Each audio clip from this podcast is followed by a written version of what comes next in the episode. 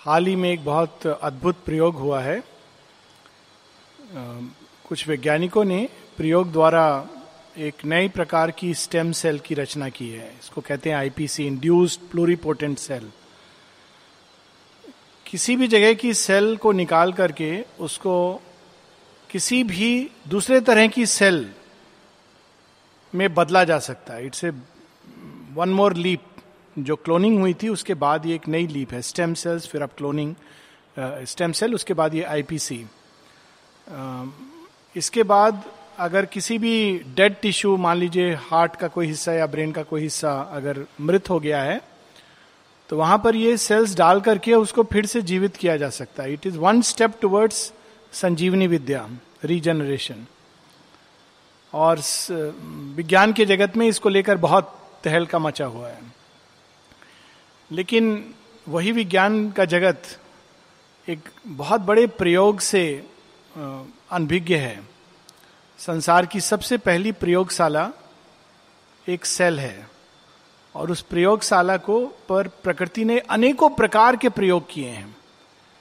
एक सेल जिसके अंदर केवल जड़ तत्व के कुछ अंश डालकर उसको मनुष्य तक ले आना, नए तत्वों को मिलाकर एडेप्ट करके एक बहुत अद्भुत प्रयोग हुआ है और उसके बारे में हम सोचते भी नहीं कि it is the wonder of wonders और यही बात श्री अरविंद हमें इस पैसेज में बता रहे हैं, जो हम लोगों ने पहले पढ़ा, कि एक छोटी सी सेल को लेकर के प्रयोग करती हुई प्रकृति, जिसके अंदर केवल शुद्र प्राण की संभावना थी, क्या करती है? एक छोटी सी सेल ब्रीथ करती है और रिप्रोड्यूस करती है, अपने जैसा कुछ एक दूसरा जीवाणु अपने से प्रकट करती है और भक्षण करती है और जो कुछ वेस्ट है उसको निकालती है और एनर्जी का उसके अंदर संचार होता है। This is the basic process अब ये बेसिक प्रोसेस वही प्रोसेस अंत तक चलेगी, लेकिन वो डेवलप होती जाएगी कॉम्प्लेक्स होती जाएगी, उसमें नए नए चीज़ें जुड़ जाएँगे।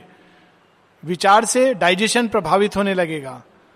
जो हमारा इनटेक है, आहार है, वो केवल फ़िज़िकल आहार नहीं है। There are many things that we eat तो ये पूरी जो विकास है, वो एक छोटी सी सेल से शुरू होता है और अनेकों प्रयोग के बाद मनुष्य प्रकट होता है। और इसी पर आगे प्रयोग करते हुए अति मानव और सुपरमेंटल बींग प्रकट होगा। This is why it such a wonderful laboratory ये इवोल्यूशन जो सारा हो रहा है, एक सेल के आधार पर हो रहा है, क्योंकि जब तक उस लेवल पर चीज़ें चेंज नहीं होती हैं, तब तक complete change does not take place तो यहाँ तक हम लोगों ने पढ़ा था कि उस एक सेल के अंदर दिव्य तत्व के टच के द्वारा, स्पर्श के द्वारा, उसके अंदर एक ऐसी स्फूर्णा, एक ऐसा प्रेम, एक ऐसा आनंद, एक ऐसी शांति, एक ऐसी अभिप्सा, प्रकाश की संभावना, ये सब प्रकृति ने प्रकट कर दी है। लेकिन वो क्षणिक है। वो लास्ट नहीं करता, क्योंकि इसके अंदर उसको टेम्परली तो सेल रिस्पॉन्ड करती है हायर ट्रूथ को, लेकिन वो देर तक इस इंटेंसिटी को सहन नहीं कर पाती है, वो कोलैप्स कर जाती है। और ये सबसे बड़ी प्रॉब्लम है कि जो डिवाइन इंटेंसिटी है, उसको ये कैसे ना केवल रिसीव करे अडेप्ट करे और ट्रांसफॉर्म हो, और उसको सदैव उसके टच के द्वारा वो ग्रो करती रहे चेंज करती रहे इवॉल्व करती रहे। This is the big challenge तो यहाँ पर शेरविंद कहते हैं कि it could not last for a long time ये जो टचेज आती रही हैं मानव शरीर के ऊपर ऊपर से, वो बहुत देर तक लास्ट नहीं करती हैं। और इसका एक सिंपल उदाहरण हम लोग ले सकते हैं कि ये प्रोसेस इवोल्यूशन की बड़ी इंटरेस्टिंग है। वही बिजली जो आकाश में चमकती है, इसको बहुत प्रयोगों के बाद वैज्ञानिकों ने बांधना सीख लिया है। और उसी बिजली को बाँध कर ये सब कुछ प्रकाशित होता है।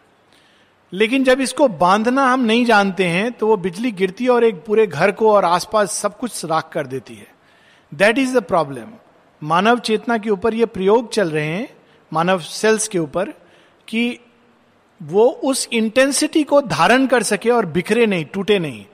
नहीं तो अभी वो इंटेंसिटी व्यक्ति को उन्मत्त कर देती है, पागल कर देती है। शेयरविंद एक जगह कहते हैं this is the phenomena of genius genius क्या होता है? प्रकृति अपनी संभावनाओं को एक्सीड कर देती है। जो उसके लिमिट्स हैं, उसको तोड़ देती है। और तोड़ने की प्रोसेस में एक crack appears and yet outwardly it is a genius प्रकृति ने एक प्रयोग किया। तो ये प्रयोग करते करते मनुष्य तक प्रकृति पहुँचती है। आगे हम लोग पढ़ेंगे page 159 a spirit that perish not with the body and breath was there like a shadow of the unmanifest and stood behind the little personal form but claimed not yet this earthly embodiment ये बहुत rare लोगों के साथ होता है कि चैत्य सत्ता पूरी तरह उनके देह, मन, प्राण के साथ आत्मसात हो जाए। अधिकांश ये पीछे खड़ी रहती है like a shadow of the unmanifest वो अपना संकेत देती है और उस संकेत ही काफ़ी रहता है एक पूरा जीवन को जीने के लिए। क्योंकि अगर ये अपने को आत्मसात कर दे तो बहुत कम ऐसे मन प्राण शरीर के आधार हैं जो इसको बेयर कर पाएँगे। इवन बच्चों में माता जी बताती हैं कि एक लंबे समय तक, कई बच्चों में चौदह वर्ष तक, ये केवल पीछे खड़ी रहती है और बिल्कुल भी जो विकास होता है, समझो एक, केवल एक जीवाणु का जो कॉम्प्लेक्स हो गया, उसका विकास चल रहा है। लेकिन जो चैत्य सत्ता है, वो पीछे खड़ी रहती है। और कभी भी वो मुख मोड़ करके जा सकती है। और जब वो ऐसे चली जाती है तो या तो वो जो बच्चा है, जो 10 साल 12 साल it may lose its balance और इट में जस्ट डाई और हम बाहर से देखेंगे तो हम लोगों को ये अजीब लगेगा। लेकिन वास्तव में वो चैत्य सत्ता अधिकांश मनुष्यों में एक छाया की तरह पीछे पीछे चलती है। रियलिटी में वो सोल यूनाइट नहीं करती है फ़िज़िकल के साथ। तो शेयरविंद यहाँ बता रहे हैं कि मनुष्य मानव जन्म के साथ साथ सभी मनुष्यों में ऐसा नहीं होता कि चैत्य टोटली उनके बॉडी माइंड और लाइफ के साथ यूनाइट कर गया हो ascending to nature's long slow moving toil watching the works of his own ignorance unknown, unfelt, the mighty witness lives, and nothing shows the glory that is here. Wisdom governing the mystic world. तो वो जैसे किसी का घर बन रहा हो, और वो घर को क्लेम नहीं करता है। जब बन जाएगा तब देखेंगे। तो उसी प्रकार से एक लंबे समय तक प्रकृति कार्य करती रहती है। और इस कार्य के पीछे एक विटनेस साक्षी रूप में आत्मा खड़ी रहती है। लेकिन वो पूरी तरह उसको क्लेम नहीं करती है। वो ये प्रोसेस चलने देती है, और ये प्रोसेस बहुत लंबी है। माता जी एक जगह माँ से किसी ने पूछा, सुपरामेंटल बीइंग के बारे में? तो माँ कहती हैं, हज़ार वर्ष प्रतीक्षा करो, फिर हम लोग बात करेंगे इसके बारे में।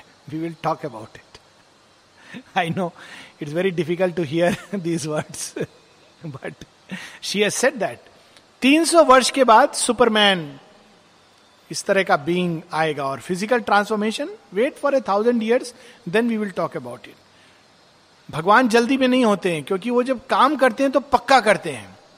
नेचर कैसे इवोल्यूशन करती है इट इज़ वर्थ सींग एक जीव से दूसरा जीव, हम लोग पढ़ते हैं कि सांप था, सांप के बाद वो उड़ने वाला पंछी आ गया। लेकिन इस सर्प जो ज़मीन पे रेंगता है और उड़ने वाले पंछी के बीच में अनेकों अनेकों प्रयोग हुए, और उसको हम लोग कहते हैं वैनिश स्पेसीज ऐसे से प्रयोग प्रकृति ने किए, और क्यों करती है प्रकृति? वो एक लाइन इवोल्यूशन का ले जाएगी, फिर उसको पीछे ले जाएगी, दूसरा लाइन ले जाएगी, फिर दोनों को जोड़ेगी, देखेगी कॉम्बिनेशन कैसा काम करता है, फिर तीसरा लाइन डेवलप होगा, फिर आएगा। जैसे कुकिंग होता है, पहले आदमी एक जगह प्याज काट रहा है, फिर मसाला कोई बना रहा है, तीसरा व्यक्ति कुछ और काट रहा है, तीनों अलग अलग काम कर रहे हैं, लेकिन तीनों एक ही चीज़ के लिए काम कर रहे हैं, फिर उसको कंबाइन किया जाएगा और कंबाइन करने के बाद वो चीज़ जो निकलेगी वो सॉलिड चीज़ होगी। तो प्रकृति ऐसे कई मिलियन ईयर्स ईयर्स तक और एक एक व्यक्ति में एक लाइन डेवलप करेगी, पीछे ले जाएगी, दूसरी लाइन डेवलप करेगी पीछे ले जाएगी ग्रुप लाइफ के साथ और फिर उसको कंबाइन करके it creates the new creation तो यहाँ श्री अरविंद कहते हैं कि and nothing shows the glory that is here a wisdom governing the mystic world is silence listening to the cry of life it sees the hurrying crowd of moment stream. Towards the still greatness of a distant hour और ये this is the main thing evolution की सारी journey इस प्रकार की है। एक story आती कि जब कोई फेंसिंग की आर्ट सीखने के लिए मास्टर के पास गया कि मैं सीखना चाहता हूँ, तलवार कैसे चलाते हैं। तो मास्टर ने कहा, ठीक है, लगता है तुम तलवार चला पाओगे, आ जाओ। तो अब वो अगले दिन मुझे तलवार चलाने को मिलेगा। तो मास्टर ने कहा, ऐसा करो, कुछ दिन वो भूल गया। फिर उसको याद आया, उसने मास्टर को रास्ते में देखा, सर, वो मैं तलवार सीखने के लिए हाँ हाँ हाँ तुम ऐसा करो, कुछ दिन किचन में रोटी बनाओ। किचन में रोटी बनाओ तो उसको लगा शायद अभी ग्राउंड में जगह नहीं होगी, तलवार खाली नहीं होगा तो किचन में रोटी बनाने लगा। रोज देखता था खिड़की से जो लोग तलवार सीख रहे हैं, और उसका मन ललचाता था। पर वो फिर अपना, चलो काम दिया है, पंद्रह बीस दिन बाद मैं भी ऐसा करूँगा, क्या तलवार चलाऊँगा? करते करते साल बीत गया। दो साल बीत गया। वो भूल गया कि मैं तो तलवार सीखने के लिए, उसको बड़ा मज़ा आने लगा, किचन में रोटी बना रहा हूँ, और सारे जो लोग तलवार सीखते थे, वो लोग आते थे, उनको रोटी देता था, इसी में उसको आनंद आता था। तीन साल हो गया। भूल गया कि मैं तलवार सीखने के लिए आया हूँ। एक दिन अचानक उसको एक ज़ोर से चोट लगा पीछे से। मुड़ के देखा देखा मास्टर लकड़ी की तलवार से उसको मार रहे हैं। तो एकदम पहले तो क्रोध आया, फिर उसने शांत किया अपने क्रोध को। मास्टर हैं आफ्टर ऑल मास्टर बस मार के चले गए। कुछ बताया नहीं क्यों मारा मैंने, क्या हुआ। थोड़े दिन बाद फिर मास्टर आए, फिर एक लगा। फिर वही रिएक्शन फिर वही मास्टर चले गए। करते करते मास्टर बहुत फ्रीक्वेंटली आने लगे। और ऐसा होने लगा कि रात को सो रहा है और master will come with wooden sword and hit him इस लेवल तक वो पहुँच गया कि एक दिन मास्टर नींद में उसको दबे पाँव आए और अचानक ये उठ गया बिल्कुल बचाने के लिए अपने आप को। Master gave him the real sword कहा, अब तुम तैयार हो फेंसिंग सीखने के लिए। अब बाहर से कोई देखेगा तो सोचेगा कि फेंसिंग जो तलवारबाजी सीखने आया उसको रोटी बनाने का क्या ज़रूरत है? दिस इज़ अवर मूर्ख बुद्धि। उसको रोटी बनाने का ज़रूरत है। बहुत सारी ऐसी चीज़ें हैं जो हम एक, और एक बड़ी इंटरेस्टिंग फ़िल्म आई थी जैपनीज फ़िल्म थी, जिसमें अगेन एक छोटी बच्ची होती है जो पिट जाती है लड़कों से। उसको बड़ा गुस्सा आता है कि मैं क्यों नहीं मार सकती इनको? तो वो उस समय बड़ा एक एक्सपर्ट मास्टर होता है, लेकिन बड़ा बदनाम हो गया है क्योंकि उसने अल्कोहल पीने लगा और छोड़ देता है सिखाना क्योंकि उसके अपने बच्चे की डेथ हुई थी और वो उसको बचा नहीं पाया। ये उसके पास जाती कि टीच मी तो बड़ी मुश्किल से उसको एक्सेप्ट करता है। तो टीचिंग के लिए वो क्या कहता है कि you want to learn karate okay तो पहले दिन कहता है कि तुम अपनी शर्ट खोलो। श, मतलब शर्ट मीन्स ऊपर एक कोट टाइप का है और इसको तुम खूटी पर टांगो। तो कहती ओ खूटी पर मैं शर्ट टांगूँगी और अब मेरे को मार्शल आर्ट सिखाएगा। तो शर्ट खोल के टांगती है। बोलता है, ऐसे नहीं, इसको फेंको और टांगो। तो उसको मज़ा आता है, फेंकती है और खुटी पर चली जाती है। बोलती है वेरी गुड कहता है, अब इसको उतारो। उतारती है, फिर कहता है, अब इसको टालो फिर से। फिर उतारो, डालो, उतारो। पूरे दिन वो ये करती रहती है। This goes on for days तो कहती, मुझे कुछ और भी सिखाओगे? कहते अच्छा ठीक है, तुम झाड़ू लगाओ। तो झाड़ू लगाती बोलते ऐसे नहीं, ऐसे, फिर ऐसे ऐसे, फिर ऐसे. तो फेडअप हो जाती, कहती, मैं नहीं जाऊँगी, ये स्कूल में कुछ सिखा नहीं रहे हैं, ये फालतू का वो खाली मेरे से काम कराता है, ये ये कुछ नहीं सिखाएगा. देन एक दिन मास्टर कहता है यू हैव लर्न नाउ कहती, क्या? मैंने तो कुछ भी नहीं सीखा है. कहता है, देखो, अब मैं तुमसे लड़ूँगा और तुम वो करना जो मैं कहूँगा. तो जब अटैक करता है, कहता है खुटी के ऊपर तो वो ये मूवमेंट करती है सी स्टॉप्स फिर वो कहता है टेक आउट तो वो बैकअप करती है। तो एग्जैक्टली exactly जो मूवमेंट्स मास्टर उसको इस तरह से सिखा रहा था they were movements of martial arts and she was not realising कि ये मूवमेंट्स मार्शल आर्ट के हैं, और मास्टर मुझे उसमें एक्सपर्ट कर रहा है। तो this is the process of evolution और एक लंबे समय तक ये वेट करता है। जो आत्मा है, वो वेट करती है। प्रकृति की क्राई वो बच्ची रोती है। तो मुझे नहीं सिखा रहे हो। मुझे रियल चीज़ सीखना है। मैं खुटी पर कपड़ा टांगने नहीं आई हूँ। तो मास्टर चुपचाप, कुछ नहीं बोलता है। रूट के चली जाती है। मास्टर कहता है, कोई बात नहीं है। बड़े फिर रोती भी है बिलकती है। लेकिन फिर आती है, नहीं, मुझे प्लीज़ सिखा दो। मास्टर कहता है, सीखना है तो जो मैं कह रहा हूँ, वो करो। तो she does it and learn it तो यहाँ पर उसका बड़ा सुंदर वर्णन है। Spirit stand behind the cry of life waits patiently और कैसे सिखाती है? थ्रू ऑल दिस प्रोसेस अब आगे शेयरविंद हम लोगों को बताते हैं ये संसार के बारे में। This huge world unintelligibly turns in the shadow of a muse inconscience it hides a key to inner meanings missed it locks in our heart a voice we cannot hear an enigmatic labour of the spirit an exact machine of which none knows use an act an ingenuity without sense जैसे जब पहली बार कोई अचानक machine यहाँ तो आई है machine आई है तो लोग, अरे, इसको यूज़ कैसे करना है? रेजिस्टेंस भी आता है। इससे तो अच्छा हम लोग जो हैंड से करते थे, वही अच्छा था। ये पुराना एक ट्रेडिशनल मेंटेलिटी होती है। जो पहले कर रहे थे, वही अच्छा था। नई चीज़ अच्छी कभी नहीं होती है। और जब उसको लोग सीख लेते हैं तो बहुत अच्छी लगती है। सो दिस इज़ हाउ इस संसार को देखते हैं तो लगता है इसमें प्रयोजन क्या है? अच्छा अगर ह्यूमन इवोल्यूशन ही करना था तो ये तारे, नक्षत्र, इन सब पर जीवन है भी कि नहीं है, ये सब बनाने की क्या ज़रूरत थी? वाई दिस कॉम्प्लेक्स प्रोसेस भगवान सीधा मनुष्य को जन्म देते, उसके अंदर योग अग्नि जला देते और प्रकृति उसकी सुंदर बनाते और बस immediately things would have been over तो फिर ये भी करने की क्या ज़रूरत थी? सीधा सुपरामेंटल बींग को यहाँ उतार देते और that would have been the end of the story but there is a deep purpose in it जब हम इस संसार की मशीन को देखते हैं तो ये पता नहीं चलता है। हार्ट बीट यहाँ पर बड़ा अच्छा उसका है about the meaning of the heart whisper of the heart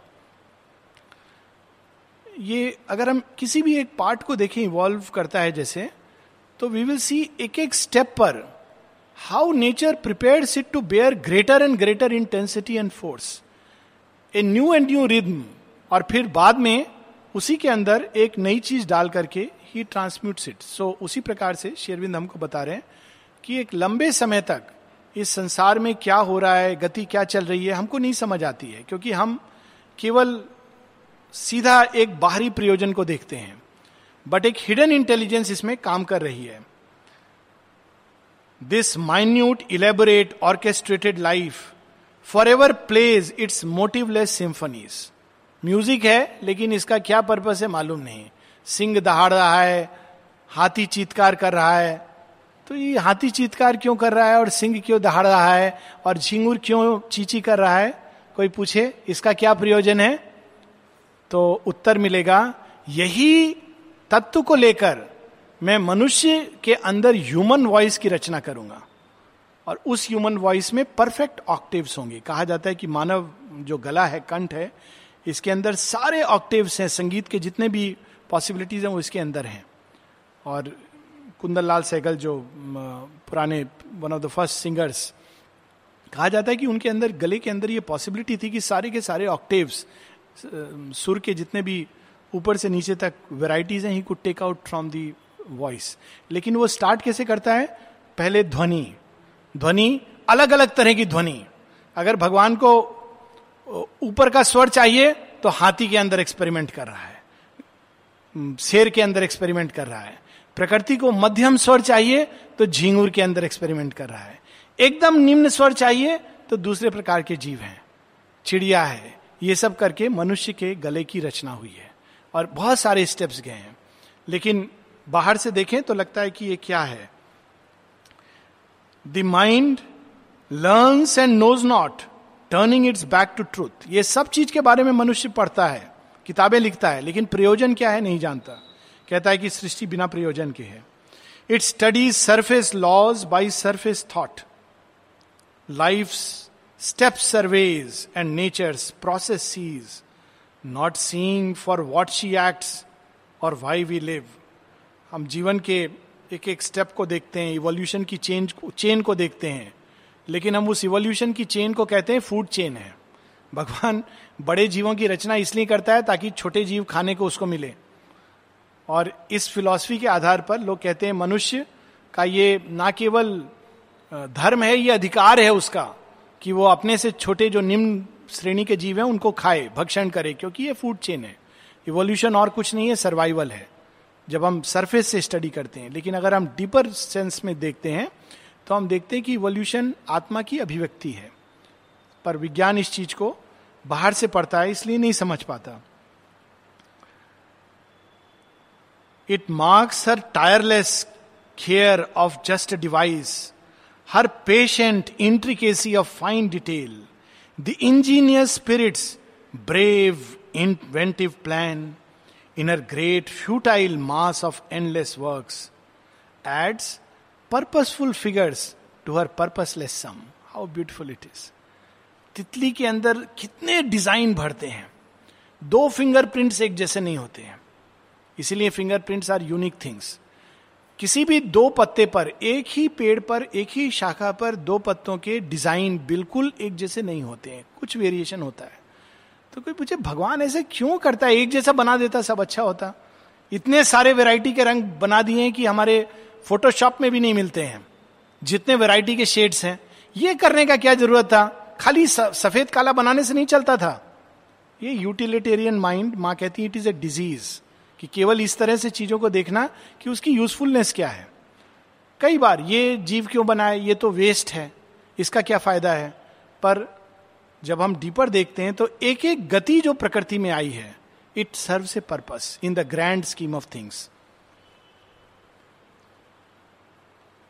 Adds purposeful figures to her purposeless sum it's garbled stories piles it's climbing roofs On the close carved foundations she has laid, imagined citadels reared in mythic air, or mounts a stair of dream to a mystic moon. Transient creations point and hit the sky. इसका एक बिल्कुल concrete उदाहरण, ये जो इसमें बताया जा रहा है वेस्ट और वेस्ट के द्वारा एक डीपर पर्पस जब कोई इंजीनियर प्लानिंग करता है कि मुझे ये पुल बनाना है, या यहाँ पर जो एग्ज़ाम्पल है उसी को ले मल्टी स्टोरीड बिल्डिंग बनानी है तो नक्शा बनाएगा। नक्शा बनाएगा, फिर उसको लगता है, नहीं, ये ठीक नहीं है। फाड़ करके फेंक देगा। फिर एक आइडिया आएगा, फिर नक्शा बनाएगा। फिर लगेगा हाँ इसमें ये ठीक है, लेकिन शायद ये पार्ट इसका गड़बड़ है। फाड़ के फेंक देगा। दस बार, बीस बार, तीस बार करेगा। तो अगर कोई देख रहा है इस एक्शन को तो कहेगा, ये क्या फालतू अपना भी टाइम बर्बाद कर रहा है? ये फाड़ता है, फेंक देता है। It's a waste of paper, waste of time, waste of stationery. लेकिन अगर जो इंजीनियर के हृदय में जाकर देखेगा, कहेगा, नहीं, हर बार जब ये नक्शा बनाता है तो कुछ सीखता है। और वो जो उसने सीखा है, वो वेस्ट नहीं जाता है। नेक्स्ट टाइम जब वो बनाता है तो उसको जो उसने सीखा है, उसको अप्लाई करता है और एक नई चीज़ बनाता है। थर्ड टाइम जब वो बनाता है तो इससे भी बेहतर कोई चीज़ बनाता है। थॉमस एल्वा एडिशन की जो स्टोरी है, कि जब उसने लाइट बल्ब का इन्वेंट किया तो 900 बार फेल हुआ वो इसको बनाने में। Ultimately he made it correctly तो पूछा किसी ने कि तुम इतने बार फेल हुए, बोला, नहीं I didn't fail 999 times it was a thousand step procedure it was a learning process so this is what is indicated here कि बाहर से देखने में लगता है वेस्ट सृष्टि क्रम आए कोलैप्स कर गए, प्रलय हो गई, फिर से सृष्टि आई और इसको देख करके लोग मायावाद की तरफ़ चले जाते हैं और कहने लगते हैं, पुनरअपि जन्मम, पुनरअपि मरनम बार बार जन्म लेना, मरना, ये क्या बेकार का काम है। फिर से वही दुख, फिर से वही पीड़ा, फिर से वही कष्ट। और जब कहा जाता है, तीन सौ साल, हज़ार साल तो आदमी वैसे ही घबरा जाता है। लेकिन अगर हम देखें कि हम परफेक्शन के यात्री हैं तो perfection is not a easy thing. बहुत डिटेल्ड वर्किंग की ज़रूरत है एक एक पार्ट पर। World conjecture scheme is laboured out on the dim floor of mind in certitude पूरा एक क्रिएशन सृष्टि का कहा स्टार्ट होता है? भगवान के पास पेपर नहीं है तो मन की भूमि पर एक कल्पना के रूप में। और जो कुछ हम कल्पना करते हैं आज, वो कल की रियलिटी है। शेयरविंद एक जगह कहते हैं अर्थ winged chimeras are truth's steeds in heaven the impossible gods sign of things to be winged chimeras Uchchaihshravas centaurs जिसको ग्रीक मेथोलॉजी में कहते हैं उच्छय श्रवा इंडियन मिथोलॉजी में। तो उच्छय श्रवा क्या है? उड़ने वाला घोड़ा। अब उड़ने वाला घोड़ा होता नहीं है। तो लोग बोलते हैं हवाई घोड़ा उड़ा रहा है। क्या? ऐसा हो, होगा तो कैसा होगा? अगर हम सूर्य पे चले जाएँ सूर्य में रहने लगे कल्पना कीजिए कभी कि अगर सूर्य में घर बनाए तो क्या क्या चाहिए? पहला तो हमारा बॉडी को हीट रेजिस्टेंस होना है। दूसरा, वहाँ खाना पकाने का तो कुछ पकेगा नहीं, सब जल जाएगा। तो उसी ऊर्जा से हमको चलना है। ना when you imagine these things तो लगता है कि ये फालतू का इमेजिनेशन टाइम वेस्ट हो रहा है। Do some real work no you are preparing for the future आज ये चलते चलते एक घटना हुई पासिंगली एक व्यक्ति दूसरे को कह रहा था। कौन कह रहा था? इज़ इरेलीवेंट कोई कंटेक्स्ट इज़ नॉट इंपॉर्टेंट पर जिसको सुनाया जा रहा था, वो शायद थोड़ी देर के लिए बैठकर अपने ख्यालों में कहीं खो गया था। तो जो डांट रहा था, कहता है if you don't want to work why have you come काम नहीं करना है तो क्यों आए हो? तो I was just passing by मेरे मन में एक विचार कौन था? What a narrow understanding of work काम की कितनी छोटी समझ है। हमको मालूम भी नहीं कि उस समय वो बैठकर क्या ख्याल उसके अंदर आ रहे थे। We should have asked what were you thinking what were you dreaming what were you imagining because imagination is also a work माता जी एक जगह कहती इमेजिनेशन ओपन्स द पाथ जब कुछ काम नहीं है तो रेस्टलेस नहीं होना चाहिए इमेजिन करना चाहिए। सुंदर सुंदर चीज़ें इमेजिन करनी चाहिए। This a beautiful story of mother is sapphire tale प्रारंभ से अंत तक सुंदर एक story so we दिट is also a work सो शेयरविंद कहते हैं माइंड के अंदर वो प्लानिंग स्टार्ट होती है। The dim floor of mind in certitude और painfully built a fragmentary whole impenetrable a mystery recondite is the vast plan of which we are a part एक एक व्यक्ति के अंदर एक एक प्रयोग हो रहा है और अंत में इस प्रयोग से भगवान खिचड़ी बनाएँगे सब चीज़ साथ में मिला करके। सो so, माता जी बताती हैं कि जो न्यू क्रिएशन है there will be many abortive species कई सारे इंटरमीडिएट स्पेसीज आएँगे जो आएँगे और चले जाएँगे, आएँगे, चले जाएँगे। लेकिन उन सबके अंदर प्रयोग होगा न्यू क्रिएशन के लिए। बहुत बार अब आज के बच्चे अगर हम देखेंगे तो समझ नहीं पाते कि कैसे बच्चे हैं। एक और बड़े केयरलेस हैं। रियली रिलायंस का जो एडवर्टाइजमेंट है, उनके ऊपर सूट करता है। कर लो दुनिया मुट्ठी में। They live with this idea कि संसार क्या है, मेरे मुट्ठी में है। ना एक्चुअली नहीं है, पर वो ऐसा सोच के जीवन जी रहे हैं। हो सकता है कि एक पूरा जनरेशन केवल ये कल्पना करेगी रियलाइज़ नहीं करेगी। और माता पिता कहेंगे, देखा टाइम तुमने वेस्ट किया, लेकिन एक्चुअली टाइम वेस्ट नहीं हुआ। ये कल्पना कर रहे हैं, लेकिन इसके बाद जो जनरेशन आएगी, उसको रियलाइज़ करेगी। तो उस प्रकार से भगवान काम करते हैं। एक जनरेशन के अंदर, कुछ व्यक्तियों के अंदर एक प्रकार से, कुछ के अंदर दूसरे प्रकार से, और अंत में इन सबको मिलाकर न्यू क्रिएशन लाते हैं। माँ ने इसके ऊपर बहुत विस्तार से बताया हुआ है। Its harmonies are discords to our view. बाहर से कोई देखता है तो कहता है, ये क्या? भगवान हारमोनी लेने आए थे। आश्रम में हारमोनी क्रिएट हारमोनी झगड़ा कर रहे एक डिपार्टमेंट में दो आदमी ठीक से नहीं रह पाते हैं। हारमोनी कहाँ से आएगा? यही तो स्टार्ट है हारमोनी का। इनडिफरेंट थे। कम से कम बात तो कर रहे हैं, झगड़ा करने के लिए सही। झगड़ा करना मतलब स्टार्ट ऑफ़ कम्युनिकेशन झगड़ा करेंगे, थोड़ी देर बाद समझेंगे। कि अच्छा अच्छा ये मतलब नहीं था, वो मतलब था, वो मतलब नहीं था, ये मतलब था। समझ शुरू हो गई, समझ शुरू हो गई तो देखेंगे, अरे हम क्यों झगड़ा कर रहे हैं? इतना टाइम हमने वेस्ट किया, हम एंजॉय कर सकते थे। फिर उसके बाद they will begin to harmonise with each other जब दो तत्व आते हैं, जो अलग हैं तो it is very difficult to harmonise शेयरबिंद इसका एग्ज़ाम्पल लाइफ डिवाइन में देते हैं कि the all problem of existence is the problem of harmony और उसमें कहते हैं, लेकिन प्रकृति इसको बड़े अद्भुत ढंग से करती है। बिल्कुल विपरीत तत्वों को मिला देगी। और उसका एग्ज़ाम्पल देते हैं, जड़ तत्व और प्राण तत्व। जड़ तत्व सदैव स्थिर रहेगा, जहाँ डाल दो वहाँ पड़ा रहेगा। पत्थर जहाँ है वहाँ रहेगा, कोई उसको पुश नहीं करेगा तो इट विल स्टे प्राण तत्व सदैव चलायमान है, उसको आप रोक नहीं सकते हो। ये दोनों बिल्कुल अपोजिट तत्वों को भगवान मिला देते हैं। और उसके अंदर से उड़ने वाला जीव बना देते हैं। That is the beauty of creation दो बिल्कुल अपोजिट चीज़ें साथ में लाएँगे it will start as discord देखने से लगेगा कि ये तो दोनों डिस्कॉर्ड है। लड़ाई हो रहा है झगड़ा हो रहा है।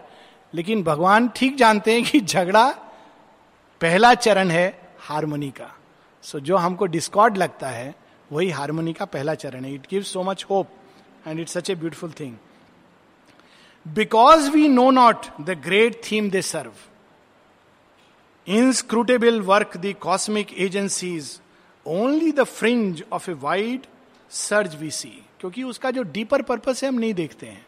हम केवल बाहर से देखते हैं। क्या फ्रिंज सुनामी आया लाखों लोग डूब गए। तो ये हेडलाइन होता है। और कितना दुख हुआ। अब जो डूब गए और जो बच गए, उनके लिए गवर्नमेंट ने हट बनाई।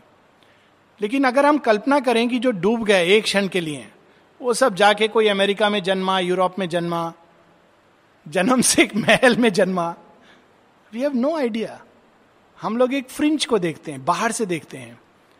लेकिन अंदर में भगवान क्या तैयार कर रहे हैं, हम नहीं देखते हैं। Inscrutable work the cosmic agencies छिपे हुए रूप में वो काम करते हैं। यही भगवान का ऑलवेज तरीका है।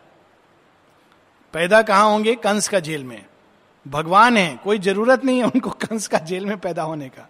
लेकिन he will start from there our instruments have not that greater light our will tunes not with the eternal will our heart sight is too blind and passionate important to share in nature's mystic tact inept to feel the pulse and core of things. Nature's mystic tact.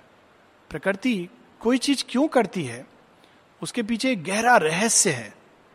एक divine diplomacy है which we don't understand लेकिन काफ़ी समय बाद धीरे धीरे वो reveal होता है। हमारे अंदर वो लाइट नहीं है। ये जान सकें कि why nature does whatever it does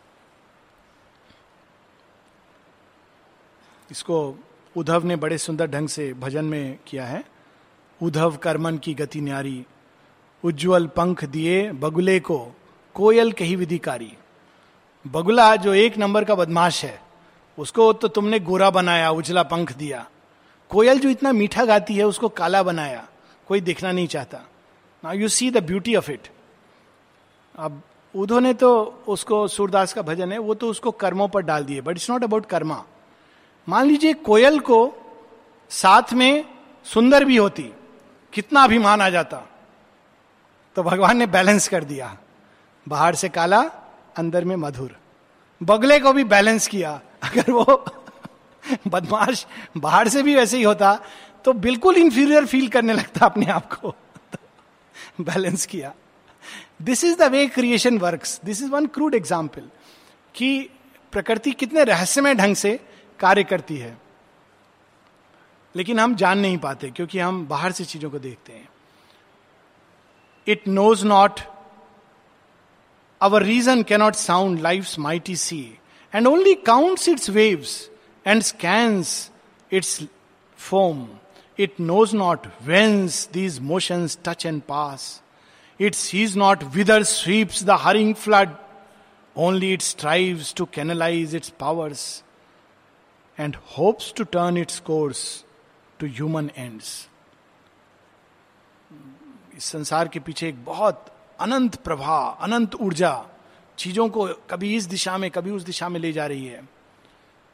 हम कल्पना कर सकते हैं कि बहुत सारी नाव हैं। कोई डूब रही है, कोई एक करंट में जा रही है, कोई दूसरे करंट में बह रही है। तो बाहर से देखने से ये क्या हो रहा है? भगवान अच्छे से नाव जा रही है, इनको शीतल हवा में बहने क्यों नहीं देता है? ये ऐसा क्यों कर रहा है? क्योंकि हम केवल एक छोटा सा सेक्शन देख रहे हैं। अब ये जो नाव एक दूसरी दिशा में बहने लगी, भगवान ने ऑलरेडी उसके लिए किनारा फिक्स कर लिया है कि उसको वहाँ पहुँचना है। अब हो सकता है वो किनारा बड़ा भयानक हो। एक ऐसा प्रदेश हो जहाँ सांप बिच्छे हैं। तो कोई कहेगा, भगवान उस दिशा में क्यों भेज रहा है? इसलिए भेज रहा है क्योंकि उसको उस भयानक प्रदेश में जाकर के अपनी ऊर्जा, अपनी शक्ति अपने साहस, अपने ज्ञान, उस सबको अप्लाई करना है। और it may be the other way round he may be leading the boat toward something very beautiful तो बाहर से हम जब देखते हैं चीज़ों को एक बड़े सीमित दृष्टि में तो वी कैनॉट अंडरस्टैंड शेरविंद कहते हैं हरिंग फ्लड जैसे एक बाढ़ आती है और बहा के ले जाती है। सब कुछ नष्ट हो जाता है। जो बच जाते हैं, उनको फिर से ज़िंदगी शुरू करनी पड़ती है। Why divine does it that we cannot understand जब तक हमारे अंदर गहराई तक देखने की दृष्टि ना आ जाए। Only it strives to canalise its powers हम लोग मोमेंटरीली जो मिल रहा है, उसी को बस यूटिलाइज करने के पीछे लगे रहते हैं। And hopes to turn its course to human ends. But all its means come from the inconscient store unseen here act dim huge world energies and only trickles and currents are our share huge world agencies हम लोग Ilion पढ़ रहे हैं, Ilion में बड़ा सुंदर। बड़े बड़े योद्धा प्लानिंग कर रहे हैं, सोच रहे हैं, कल क्या होगा, कल्पना कर रहे हैं, देवताओं की आवाज़ सुन रहे हैं। एक से एक योद्धा। सब अपना अपना लॉजिक दे रहे हैं। लेकिन ह्यूज वर्ल्ड एजेंसीज उन्होंने डिसाइड कर लिया है। उसके अनुसार वो लोगों के हृदय को इंस्पायर कर रहे हैं। वो व्यक्ति सोच रहा है, मैं सोच रहा हूँ, मैं महसूस कर रहा हूँ, मैं करूँगा। लेकिन उसके पीछे there are world agencies which are working to create a whole act whole epic बहुत इंटरेस्टिंग है। हम लोग पढ़ रहे थे उसको कि हेलन कहती है कि लोग तो कहते हैं कि मेरे कारण, मेरे सौंदर्य के कारण ट्रॉय जल गया, बर्बाद हुआ। सच तो ये कि मैं ट्रॉय को बर्बाद करने के लिए ही आई थी, मेरा जन्म ही इसलिए हुआ था। इसीलिए भगवान ने मुझे इतना सुंदर बनाया। इसीलिए पेरिस के हृदय में मेरे प्रकृति आकर्षण पैदा किया। पेरिस भी यही कहता है। कहता है कि तुम लोग सोचते हो कि मैं इसका कारण हूँ। नहीं। भगवान ने पहले रचना कर दी थी इस प्लॉट की कि इतने हज़ार वर्ष बाद ट्रॉय को समाप्त होना है। उसके बाद उन्होंने एगेमेमनॉन को रचा, मेनेलॉस को रचा, हेलेन को रचा, मुझे रचा और ये सारा खेल खेला। So this is the way the whole creation runs नहीं तो रावण को सीता के पीछे पूरी लंका विध्वंस करने की क्या आवश्यकता थी? Our life are inlets of an ocean's force our conscious movements have sealed origins but with those shadowy seeds no converse holds no understanding binds our comrade parts our acts emerge from a crypt our minds ignore हम क्यों करते हैं, जो भी करते हैं, इसके पीछे एक अपार शक्तियों का फेल खेल है और उस खेल के पीछे एक डिवाइन सैंक्शन है, जिसको हम नहीं जानते। हम बाहर से देखते हैं और बाहर से समझते हैं। Our deepest depth are ignorant of themselves even हम कितनी भी गहराई में चले जाएँ, फिर भी हम उस खेल को नहीं समझ पाते हैं कि इसके पीछे प्रयोजन क्या है। But there is a purpose even our body is a mystery shop as our earth roots lurk screened below our earth so lie unseen our roots of mind and life our springs are kept close hid beneath within even हमारा body अगर हम देखें तो clock work time के अनुसार अनेकों इसमें घड़ियाँ हैं एक साथ। एक घड़ी है जो हार्मोन्स की है, एक घड़ी है जो दूसरे केमिकल्स की एक घड़ी जो डाइजेशन की है घड़ी हार्ट बीट की है। ये सब घड़ियाँ एक साथ, आप किसी घड़ी की दुकान में जाइए, बहुत सारी घड़ी लगी होंगी। और दो तरह की दुकान होती है, एक जिसमें सब में दस बजकर दस मिनट लगा होता है। कभी सोचा है कि ये टाइम क्यों लगा हुआ है? क्योंकि this was the time when Abraham Lincoln was shot dead तो उसको ओमिनस टाइम माना जाता है।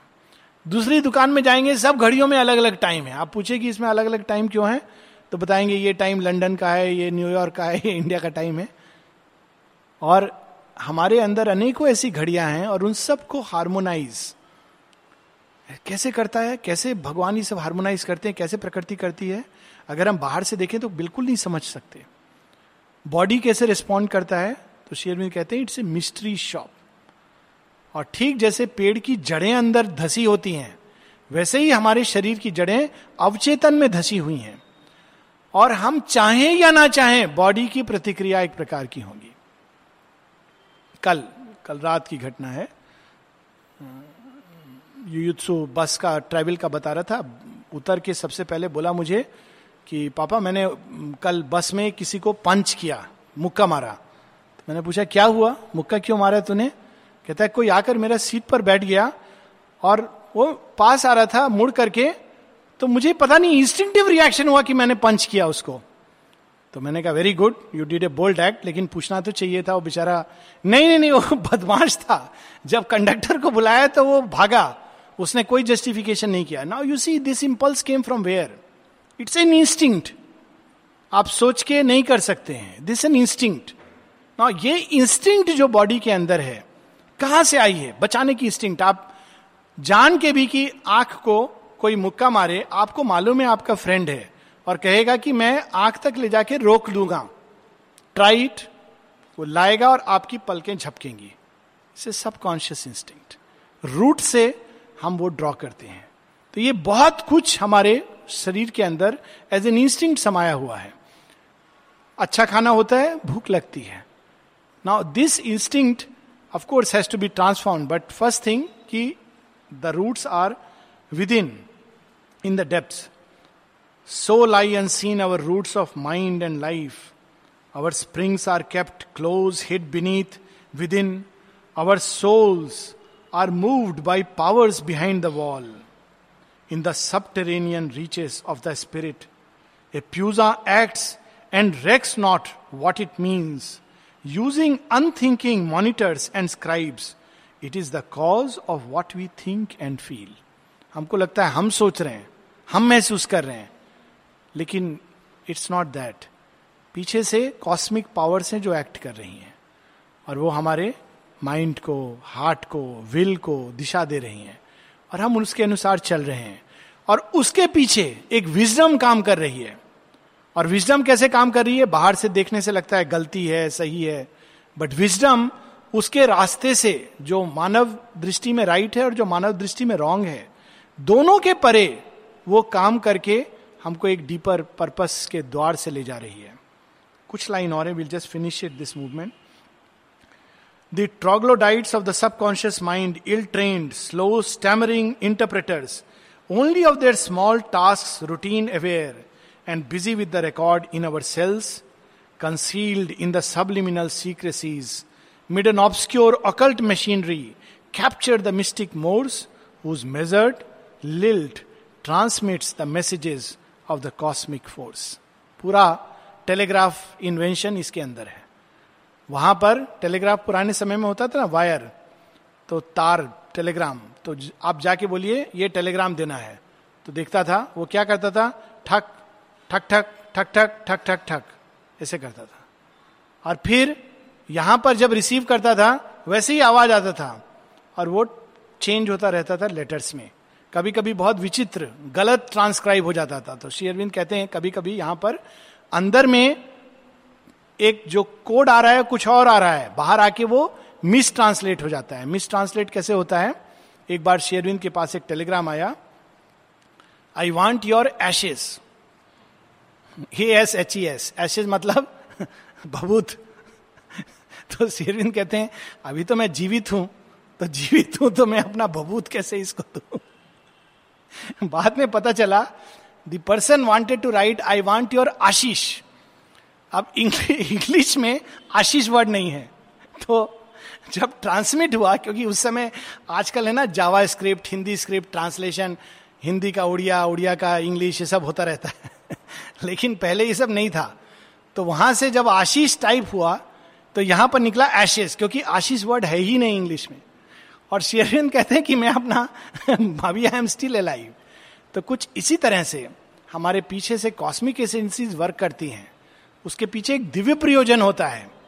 लेकिन जब तक वो सरफेस पर आता है, हम एक्ट तो करते हैं, लेकिन उसके पीछे एक डीपर पर्पस है, उसको हम नहीं जानते हैं। And that is what Shivinder says as the mystic Morse code Morse code is the term for telegraphy so mistake Morse code of life और इसका आज का उदाहरण है कंप्यूटर कीज आप प्रेस करते हैं, अंदर में ज़ीरो वन ज़ीरो वन, केवल यही आता है। और जब बाहर, पूरा का पूरा सेंटेंस अपने आप आ रहा है। This is the process of our evolutionary journey इसको नेक्स्ट वीक आगे पढ़ेंगे।